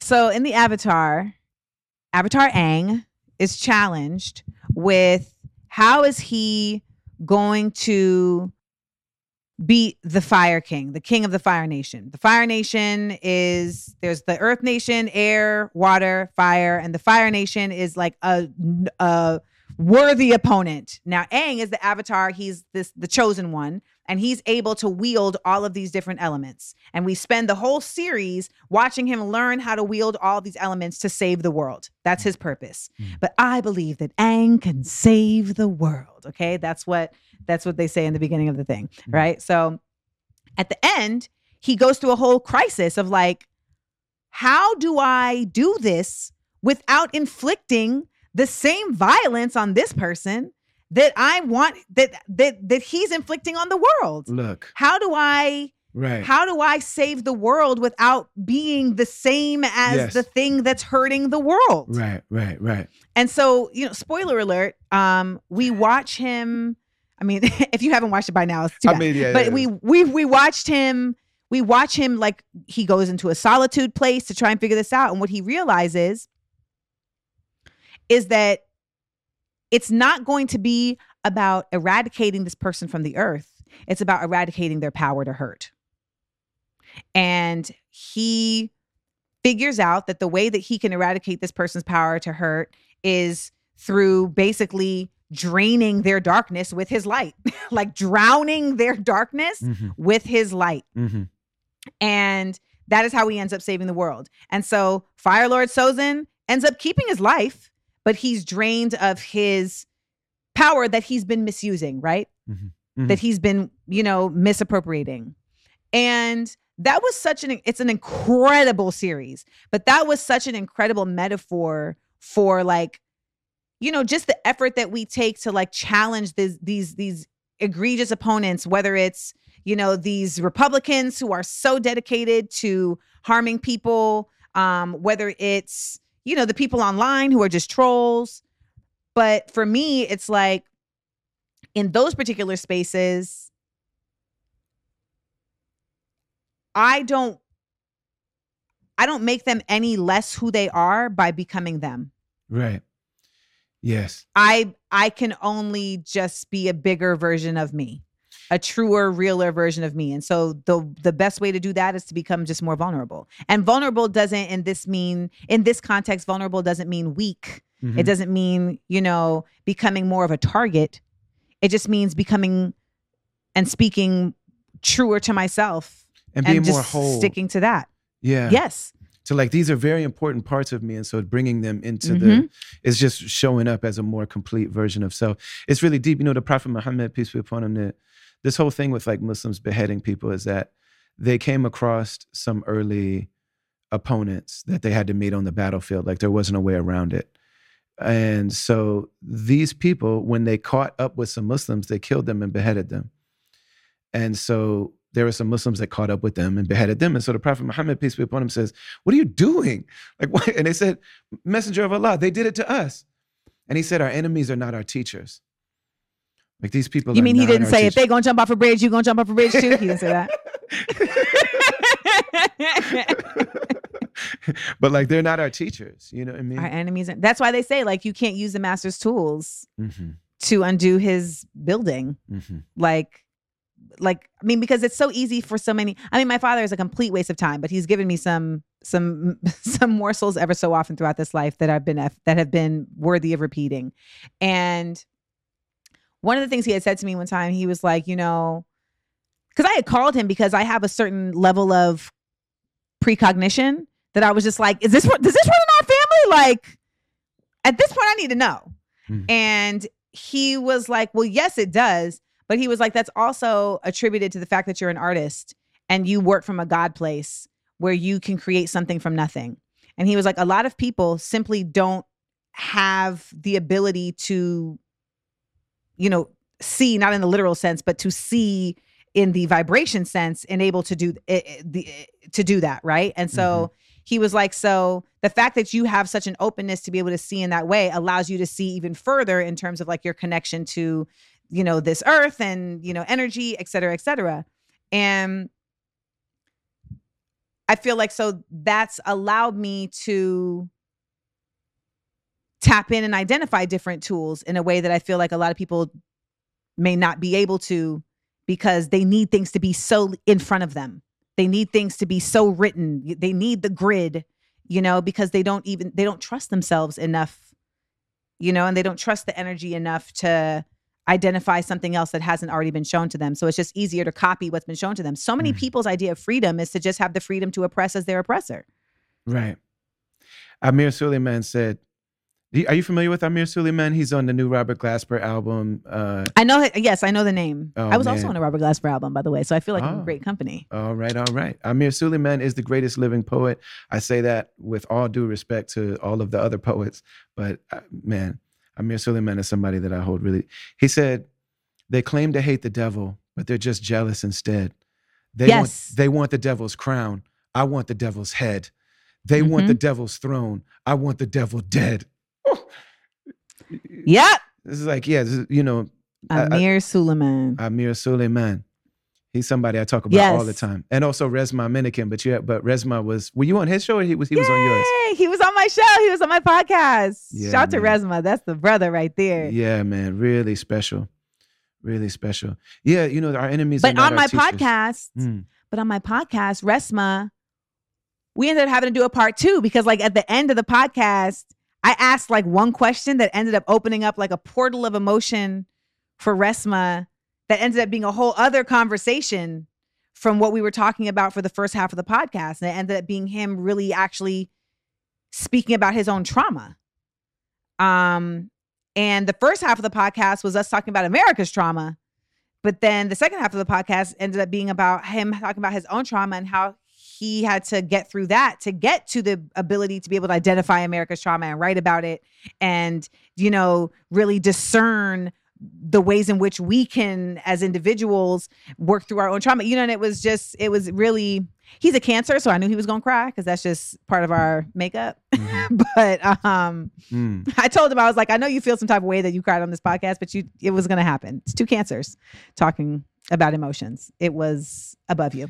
Well, I'm I'm a Leo and I'm a public crier as well. And I identify really strongly with you as a public you must have crier. something else. You must have something else in your chart though, because that's not a Leo thing. I'm Mm. curious what your rising and your moon is. I mean, I, I Leos I, don't be crying. Leos cry for the sake of le- like full Leos cry because they're like, look at me, I'm crying. Isn't this amazing? I'm- look at look I am the alpha crier. yeah. And I cry yes. and I cry- and I cry better and wetter and louder than all the other men. yes.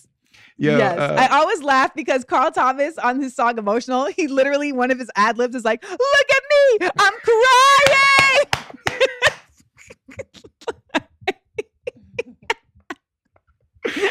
Oh Every time I hear it, I'm like, We, we see. Yes. Look at me. Oh my God. Yeah, I, I, I, I need to get the acapella of that and just put it on a button for, for, for, for, for this show. Cause man, yeah, the, the, yes.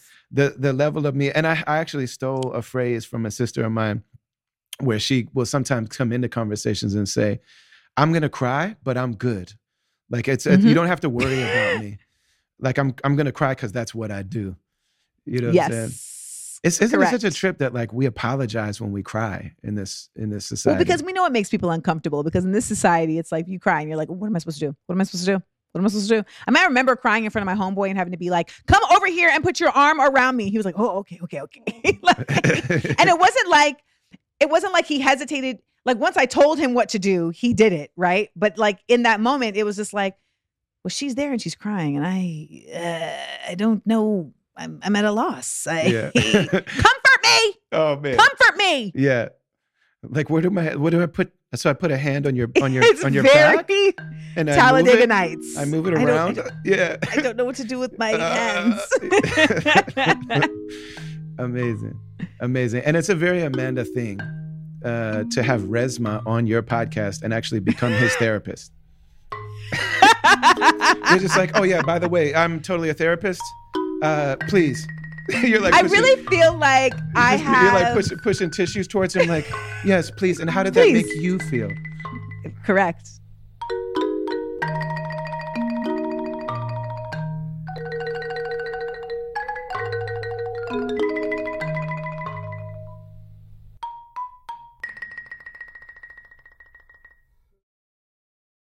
All right, new sponsor on the show. This is a product that I love. This is a product that I've used. This is, again, somebody that I know. The people that we have as partners on this podcast are extensions of the podcast itself. This is a product called Mystic Man. Uh, Mystic, if you go to mystic man.com, you can check out their full line. This is a line of products for men's grooming and hair care, specifically dealing with beards when you order their product, they use sacred cedar, organic sacred cedar that has properties that are profoundly beautiful, that that uh, promote hair growth, that promote skincare. Um, you know, they also have uh, properties like that. That raw cedar has healing properties, has spiritual properties, has energetic realities that come along with it. Also, you get a handmade wooden brush, like beard comb. The idea behind Mystic Man, and it's my brother, you know what I'm saying, Iranian American brother, Justin Mashouf, who's also a B-boy, who's also a documentary filmmaker. He's somebody that I've been in community with for years and years. I've known him for probably 15 years or maybe even more. Um, but the idea of Mystic Man is that, you know, we talk a lot about masculinity and, and as we as we should, you know, and for the Muslims specifically, what we talk about is prophetic masculinity or sacred masculinity that when men are abusing people when men are you know uh, enfor- like forcing themselves on people or when men are being toxic in situations and in spaces that's actually not masculinity. It's our belief that that is a counterfeit masculinity. The same way that lust is counterfeit love. The same way that you know that there are people that might confuse uh, things that that without wisdom you would think that these are you know part of the same spectrum. But the reality is that to harm people to abuse people to to use your your power to harm other people is actually a betrayal of of true masculinity.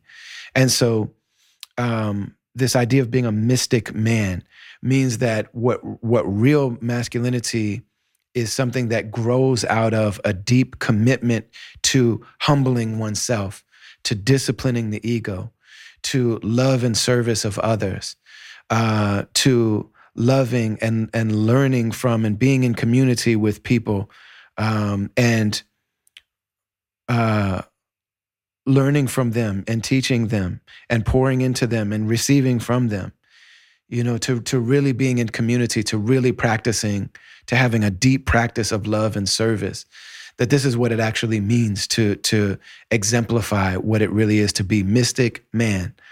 You know to not be driven by our lower desires to not be uh, people who act to harm others out of fear and, you know and out of um, out of fear and out of ego you know but that genuine masculinity comes from a deep adherence to virtue, to the highest virtues, to the highest respect, to the highest dignity and love, etc.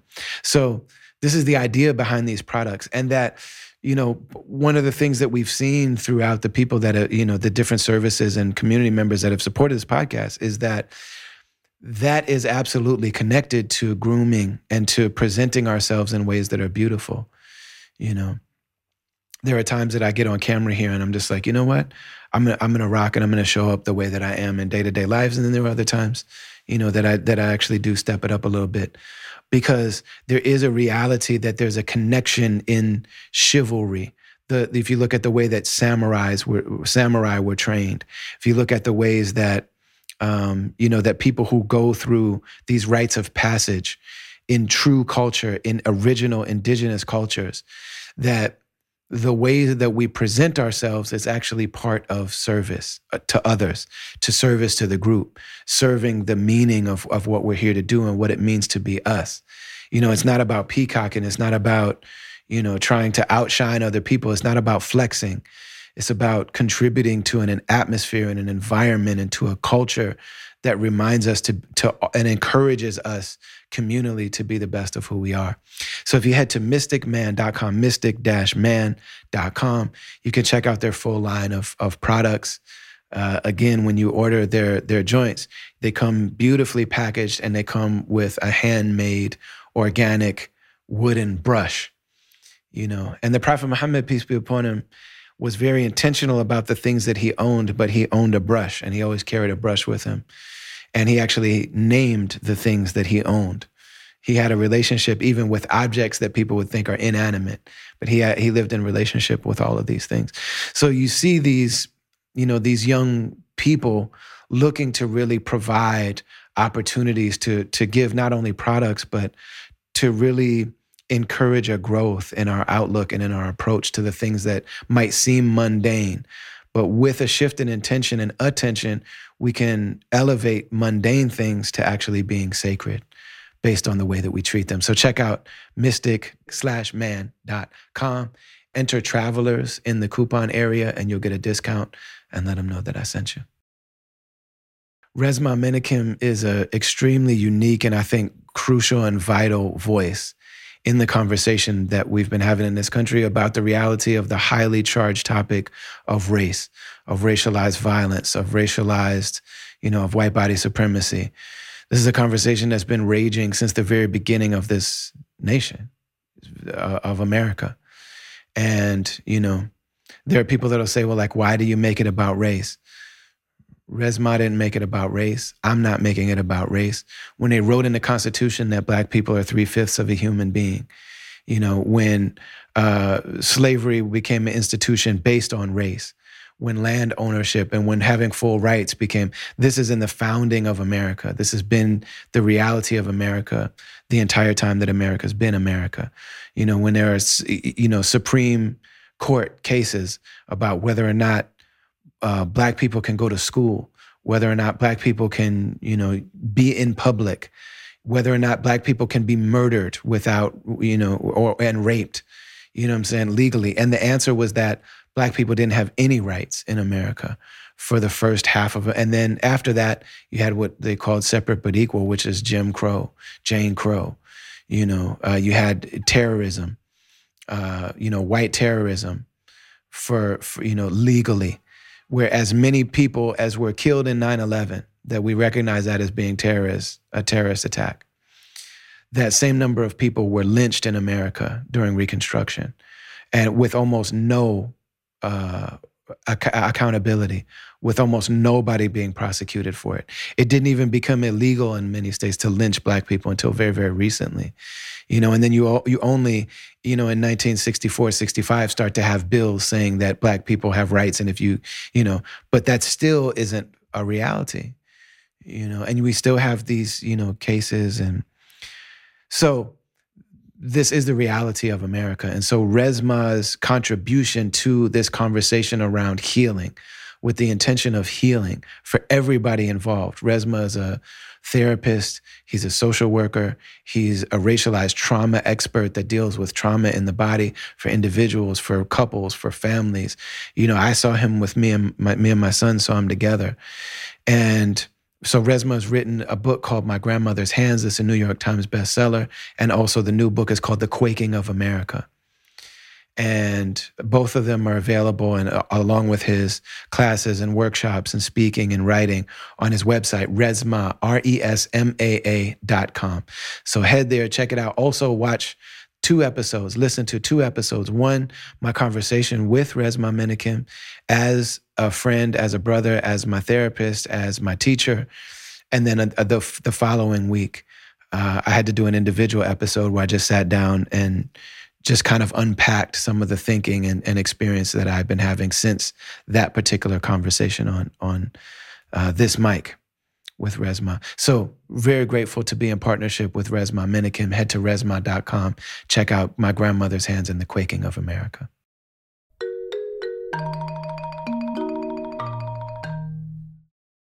I learned from therapy about myself and then also how to therapize. Like it is but I really feel like it's it's become more so just so few of us have anyone ever really talked to us in that way outside of that space. Mm-hmm. You know, like and and it's I had a I have a, a homeboy who had said like there's just so many lives that could have been saved if you would just say, Hey, you good? Right. Like in a real way. Yes. Um, because he was like, you know, I just think of how many times like I wasn't good mm-hmm. and it was very clear, but no one felt comfortable in their own not goodness to even address my not goodness. You know what I'm mm-hmm. saying? And so when we make space and we we exhibit kind of just an open space for someone to like express um you know we find ourselves in that too but i definitely have had to i i feel like i've learned in therapy how to be a, a, a better vessel for folks. Man. You know, and and so much of so much of what creates uh, um, in in someone, and this is something I identify with, but this warrior spirit is like this really is driven by a deep sense of both love and care and concern for people and a hatred for their suffering, especially when it comes from um, when when it comes from things that aren't natural. When it comes There from you like are. it's like I care because I know what it feels like to be alienated, to be hated, to be dehumanized. I know what that feels like. I know what it feels like to not be safe. I know what it feels like to not be good. I know Mhm. what that feels like. And I'm able to ex- see that in other people. And I know that this is not happening because of the way the weather is. This isn't happening because of the natural course of the human condition. Right. Like we're doing this to each other. And Yep. what's allowing us or what's what's perpetuating it is that the people who speak up about about this array of stuff that we're just like pantheon of evil that we're dealing with is Mm. like people are so like I will become a target for saying these things. I've, it's happened. Yeah. I mean, I've I've I've marveled simultaneously. You know, at, as I, I as I have struggled, I have simultaneously marveled at the willingness to misinterpret help. Um, it's Misinterpreted help. How many people I'm are like, so you don't- How many people are canceled for misinterpreted? like you don't see what I'm trying to do here, right, Like, right, right, right, right. you know, and yeah, yeah. and so much of that is just unresolved trauma, right? It's like Mhm. I mean, I've had people like just tell me straight up like that what I'm saying is not what it is. Even my Mhm. man, like we had to work through like you're used to people lying to you, so you don't believe that what I'm saying is what it is because you're used to ulterior motives or you're used to, you know, deceitfulness. I don't I don't have that as a mechanism Mhm. in me. So, you know, which for some people is a problem. Some people they don't like that. They're like, I need you to be deceitful because it makes it easier for me to feel comfortable in my natural way of being deceitful. I don't have that as like a a way. I'm not saying that I don't have my own shit, but that's not one of my things, Mhm. right? Now being condescending, now that's my jam. Okay. Oh yeah. You want to talk about jams? I can condescend, baby. That's that's my Oh. thing Man. but deceitfulness and manipulation that ain't that ain't me um and then some people will feel like oh you're being coercive and it's like no i'm being compelling i'm being articulate about my point Mhm. and it's changing your mind and so you feel like i'm coercing you because i'm changing your mind Mhm. with actual compelling arguments you you you're trying to manipulate me no i'm just stating things in an articulate fashion that make Mhm. it difficult for you to continue along with the bullshit lie you've told yourself Mhm. and that feels like manipulation because Yeah. it's powerful Yeah. but so so when you show up in the world like that people will come for you and so there's been so many times where i've shown up in the world from a place of help and it gets looked at as you're being manipulative i show up in the world as a place of help and it's like you're or clout you're clout chasing. That's my favorite one. I'm like chasing clout from who? From you?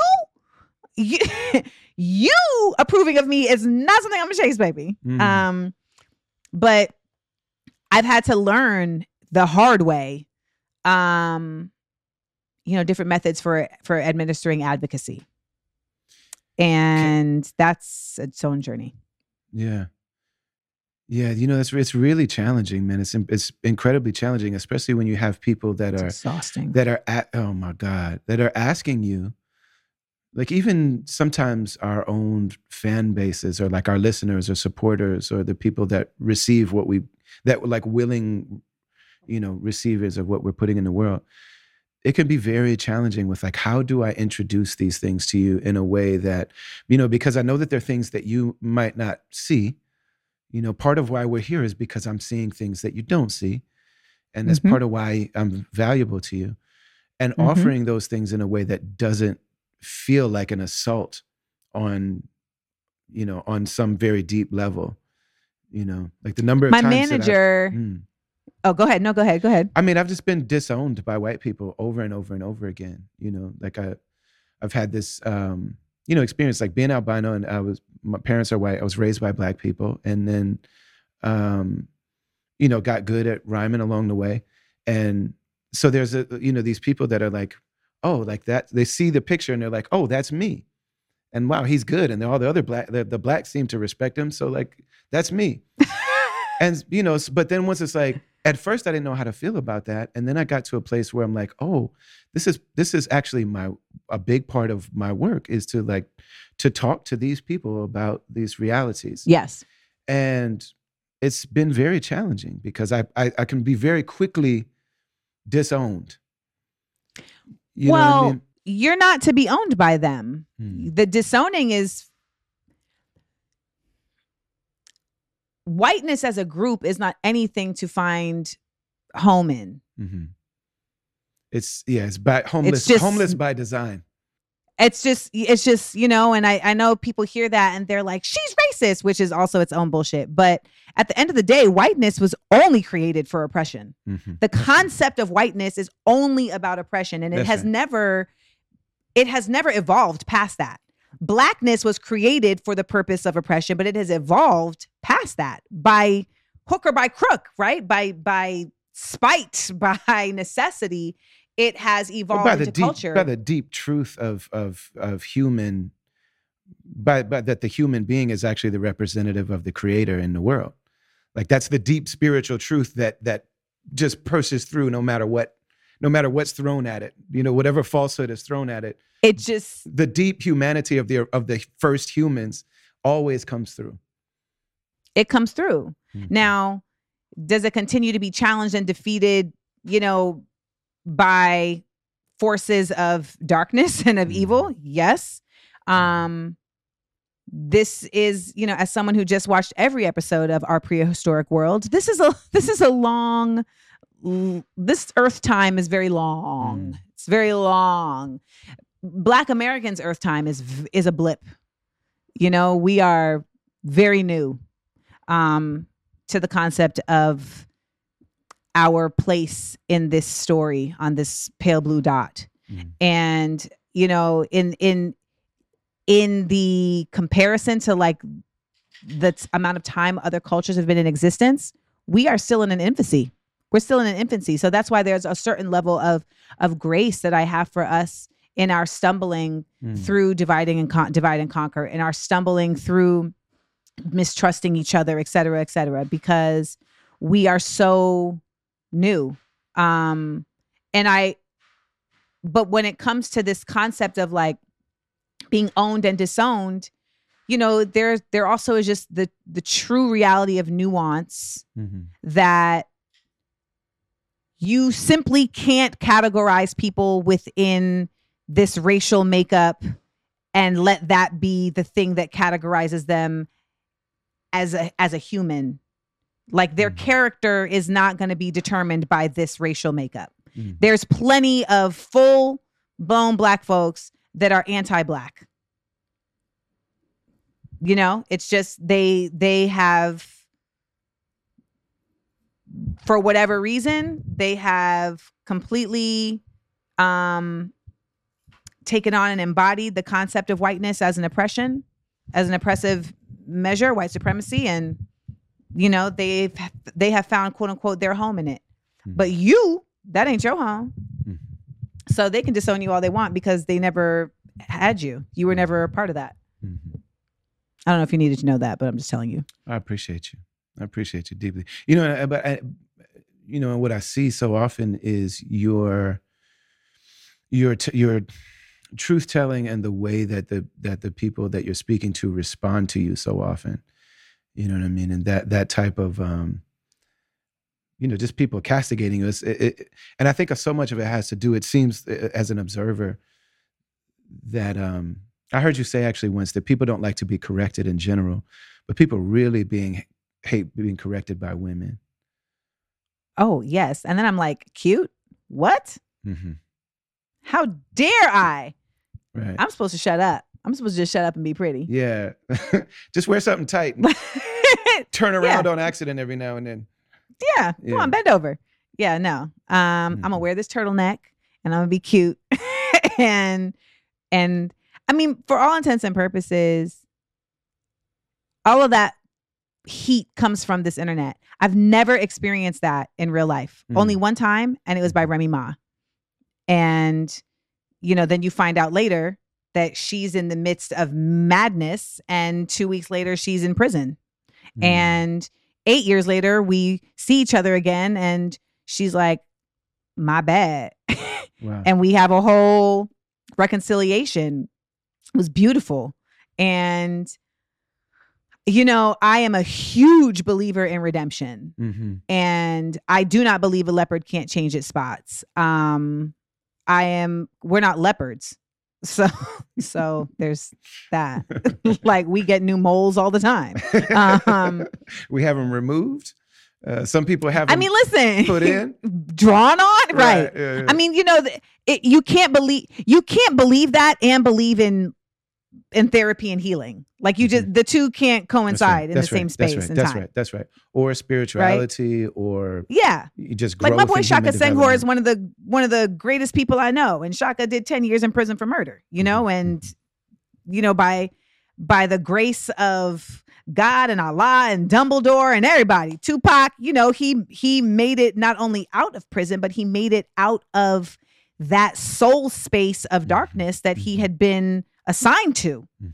and was able to choose a different path Mhm. right so um you know it was beautiful to to see you know remy have that same experience but i i say all that to say that like i've been very very fortunate to in the analog interactions with people not have that type of vitriol and um I don't know if that's because, you know, people are phony behind the keyboards or if it's because like my energy just like dissolves it like in real life. But but So I, I they didn't know I had crystals. they didn't know the amethyst that was going to break all that down. Uh, But at the at at the at the at like at the root of it all, it's Mm. just this internet is built for your vices to really thrive and for your pain to really live out its truth. And, you know, people will tell me, like, Amanda, you know, I see you in love and you're so different now. And I'm just like, thank you. Like, I get it. Like, I get the compliment, but I also had to be real with myself that it's like, there was a certain anger that was coming out, regardless of whether I wanted it to or not.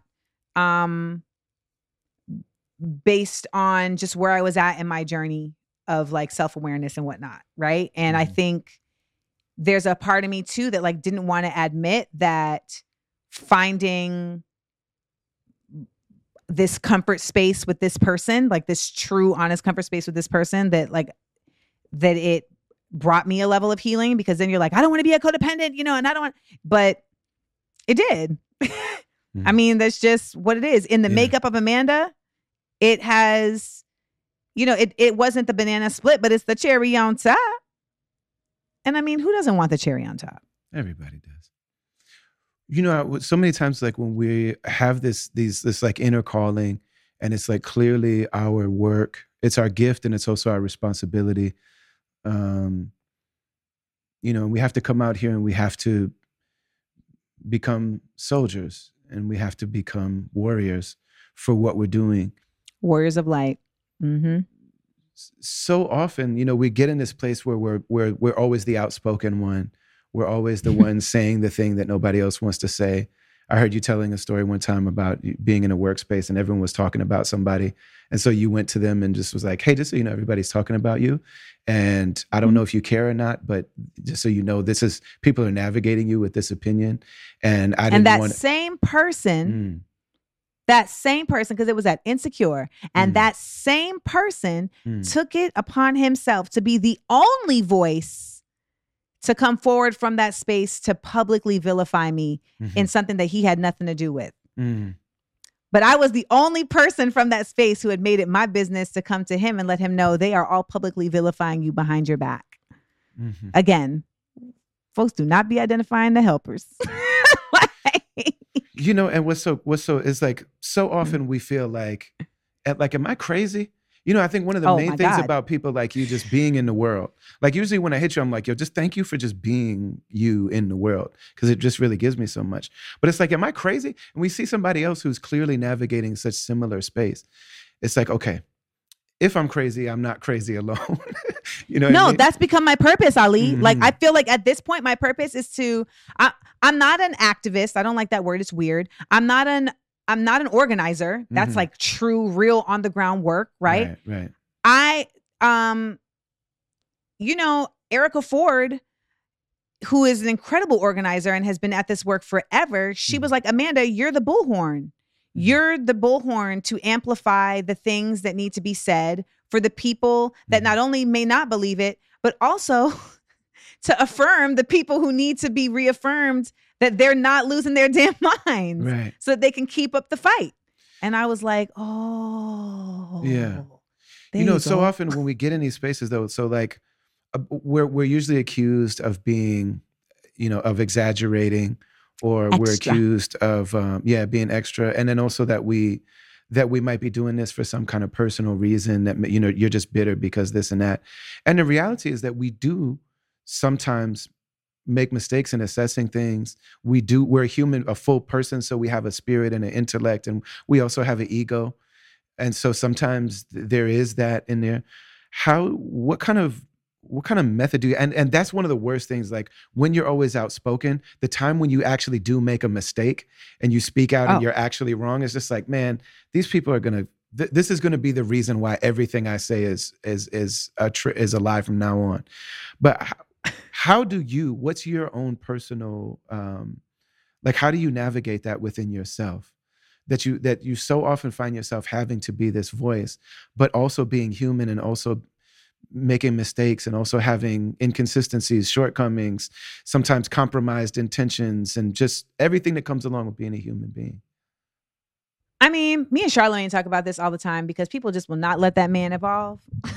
Mm. like charlamagne seems to really love you like just seeing, he does. seeing I'm not talking to him right now. oh okay that's not I don't know No, that's like a, we, we're having a brother sister fight right now.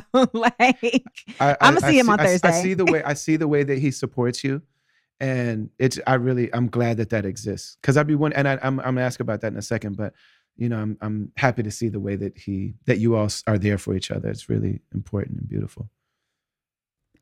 You know, there's um we talk about just and I said this in the beginning of the podcast. We talk about just how we go through those spaces and what is it that grounds us and it's reminding yourself about how much work you've put in Mhm. and that you haven't arrived in this space by accident. You haven't arrived in this space by some outward validation. You know, you've arrived in this space by sincere, grounded effort. And so if you make a mistake, it's a sincere mistake. Mhm. You know, like and and I think there's also just the truth in the matter that I really challenge myself and I really ask myself like, did you was that a sincere mistake? What was it? What was behind that? You know, and I Mm, really mm, try mm, and look and get into the the nooks and crannies of my subconscious because we are sponges and we are taking in energy that we may not be conscious of. And I try to be you know, when I make a mistake or feel like I've made a mistake, I mean, I'm going to put myself through the the hardest analysis before anybody else, you Mhm. know? And once I go through all of that, and trust me, I have a committee. You know, I'm going to do myself and then I'm going to go to the committee. You know, I have the Am I Tripping committee. You know, they're going to get that call. Is that the okay, te- so am I committee? tripping? Uh, Yes. Okay. Am right. I tripping? But you know, and you're gonna assess the responses that you get from there. Um, but that to me is like, I don't feel like a lot of people do that kind of work about things. You know, they just are like, oh well, whatever. And I'm not saying that necessarily that's for everybody, but I know that as a particularly as a public speaker and as a truth translator for folks, that I should be putting myself through those checks and balances. Um, and so that's how I manage things. And it's and if I really feel like I just am like at a loss, like I'll call my therapist. Like I need to run this through, you know, because she has such a history of my experiences that sometimes she'll be like, "Well, that's what that is. Is actually this," and you're like, "Oh my god, Mm, I had no idea." You mhm. know, I remember when I realized that I was a codependent, and you just start doing the map of that, and you're like, so that's this? Mm-hmm. Shut up. But it's it's So dope though, because then why, you why start do I keep getting with weak people? And you realize, like, oh, you're you you need them to validate your, your by helping them. You're needing them to validate you, and to- you were using them the whole time and thinking that, yeah, I may have heard something. you thought that. they was the toxic, but you was the toxic too.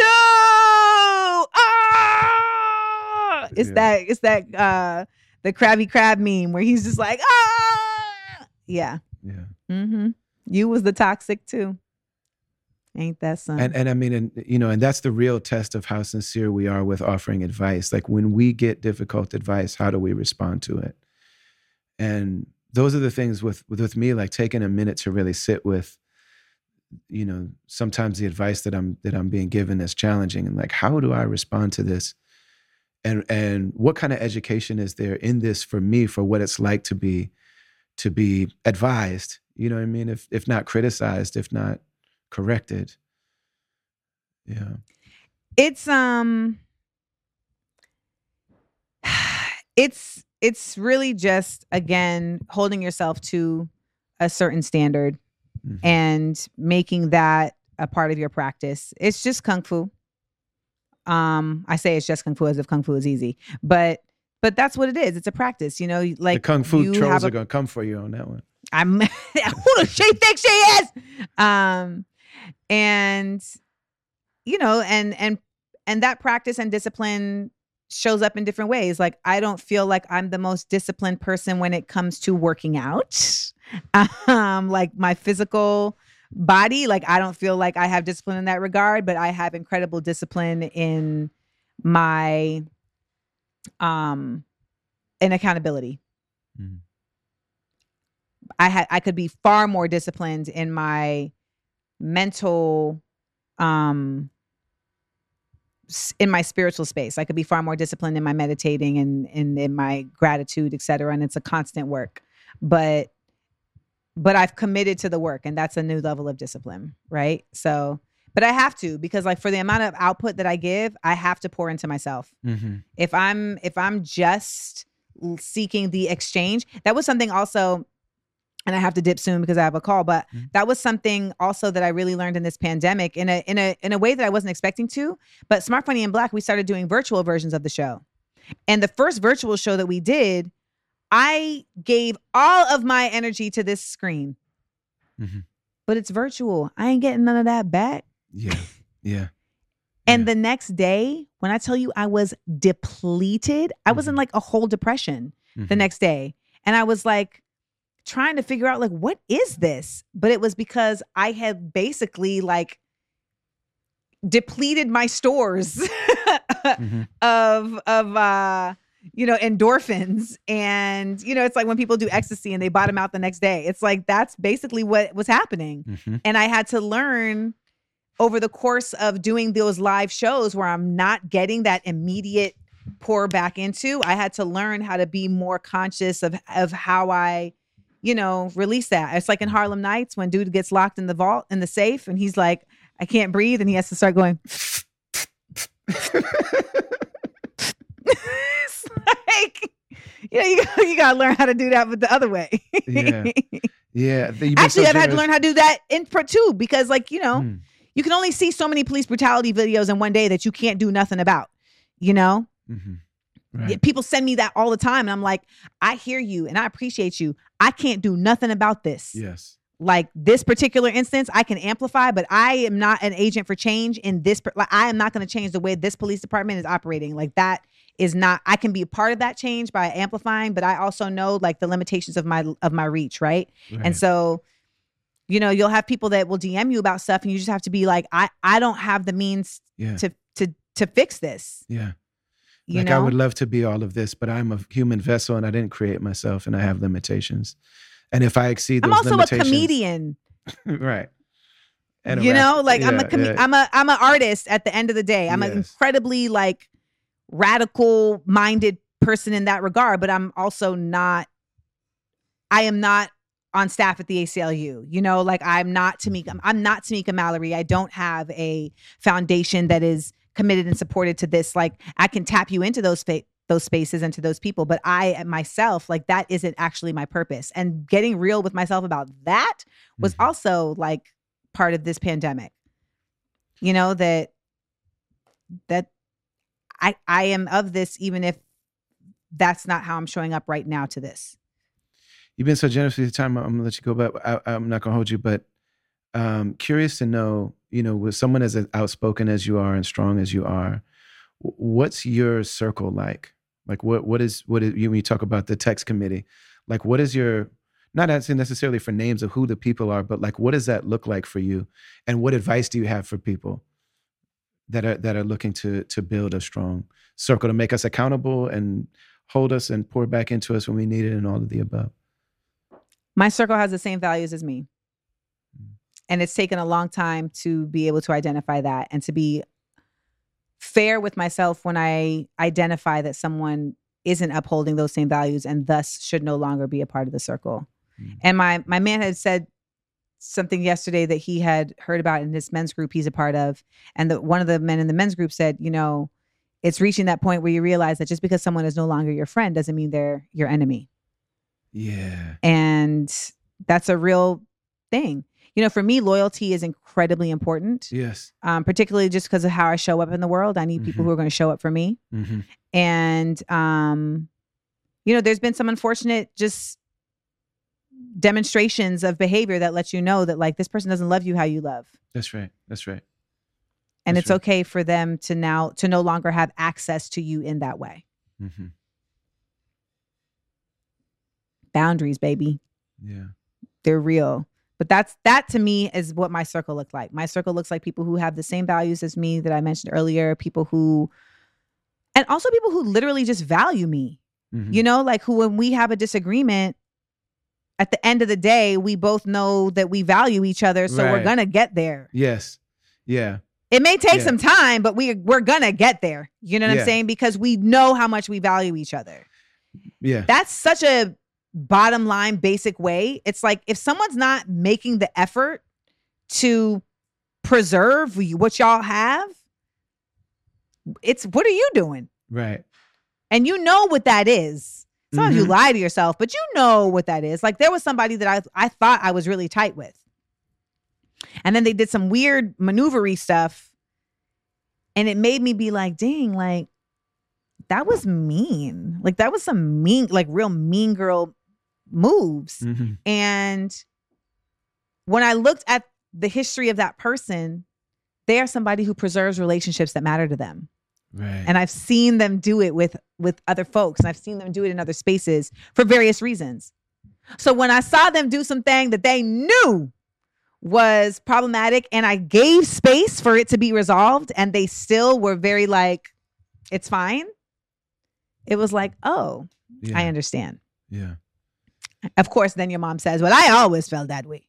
I always knew that they were full of it. And you're like, Mm. Thanks for that. Yeah. My, my, my wife is that way. Like I've I've found myself in that space over and over again where I, I show up and once I feel like we're I'm close with somebody, I just will give them everything, everything, everything, everything. And I didn't even realize that what I wanted in return from them was that as well. So sometimes I had expectations that I never really communicated because I didn't know I had to. Right? You know, and then sometimes Because it just seemed like look that's the natural exchange. Yeah. And and I realized like they never gave me any indication that they would be there for me in that way. now that I look back, I'm like, at what point did this person say, just because you would take a bullet for me means I would take a bullet for you? Like, oh, they never said that. And Um, yeah, that's a challenging, it's a challenging piece. You know what I mean? yes. It's a doozy, but it's Yeah. so freeing. It's so Mhm. freeing once you um once you can identify it. Mhm. because you also then start to know that it's the big the biggest advice I can give people is it's quality over quantity. And that's like with basically everything in your life, even the money you make. Because at a certain point when it's no longer just the hustle and the money is coming, if you only if you making it in methods that don't serve your heart, Yes. Yeah. then the quality of that is not more valuable than the quantity. You know, Yasin Bey is one of my dear friends, and he said something to me that I'll never forget. he said when you when you do something just for money that actually violates your principles like he's Mhm. somebody that like hollywood is like please please mr bey come be in our movies and he's just like no i don't want to I don't like it. I, I don't like this movie you know what i'm saying and they're Yep. like please do this please be a movie star and he's like no i just want to No. i just want to love my kids and be with god you know eh, eh, he said, you know, if you do something that violates who you're about or the way that you want to even feel, like you don't even like the way it feels, just for money, then you'll end up hating that money. And the the only thing you can do to to feel better about the about this big uh compromise that you just made or, or deeper deeper than a compromise like uh you just betrayed it's a it's a betrayal of self that you just did yeah. and you only did it for the money. So blowing that money on something stupid that makes you feel good for a minute is the only way to make it right. So like you're gonna mess up that money if you get it if if you, Mhm. if you do something just for the money. Every time. Every time. But it's a it's again, I love like when you make those bottom lines for yourself because it makes decisions so much easier to make. Yeah. Like, oh, I can't do that. I'll be doing it just for the money. Well, all right. Like if I my my bottom line is there's three parts to everything. It's like there's the money, there's the people, there's the content. If two of those things are not in line, there has to be at least two of those things in line for me to do it. Otherwise, it doesn't make sense. But this has made sense. Thank you so much for having me. Thank you so much for for being yourself and for living out loud and for uh, just being so real and so human and for you know sharing not only the, your amazing art and the, the amazing things you have to say but also for your process and for your heart and Thank you. for sharing your pain and all of that is it's really it's really deeply educational and inspiring and it's really above all your work like you are your work is great you're even greater than the work some people you meet them and it's like Thanks. the best thing about you is this song you sang 10 years ago like you sure you're kinda wet. i'm saying I, I really hope I know that from artist to artist from artist to artist i hope one day you make the the art that's as dope as you but uh, just you. you. being you whatever you do in this world we're grateful to you and we're grateful for you love and admire you really deeply Appreciate you, Ali. The feeling is mutual. The feeling is mutual. Y'all come on out to a show. Amanda Seales, I'm back on tour. The Black Outside Again tour is hitting the road. And um, I'll be in Minneapolis. And uh, I'll be in Indianapolis. I'll be all over this nation. I'm very excited to be back in front of folks, telling them jokes and affirming that they're not crazy. dope dope dope dope much love peace peace Thank you. thank you We did it.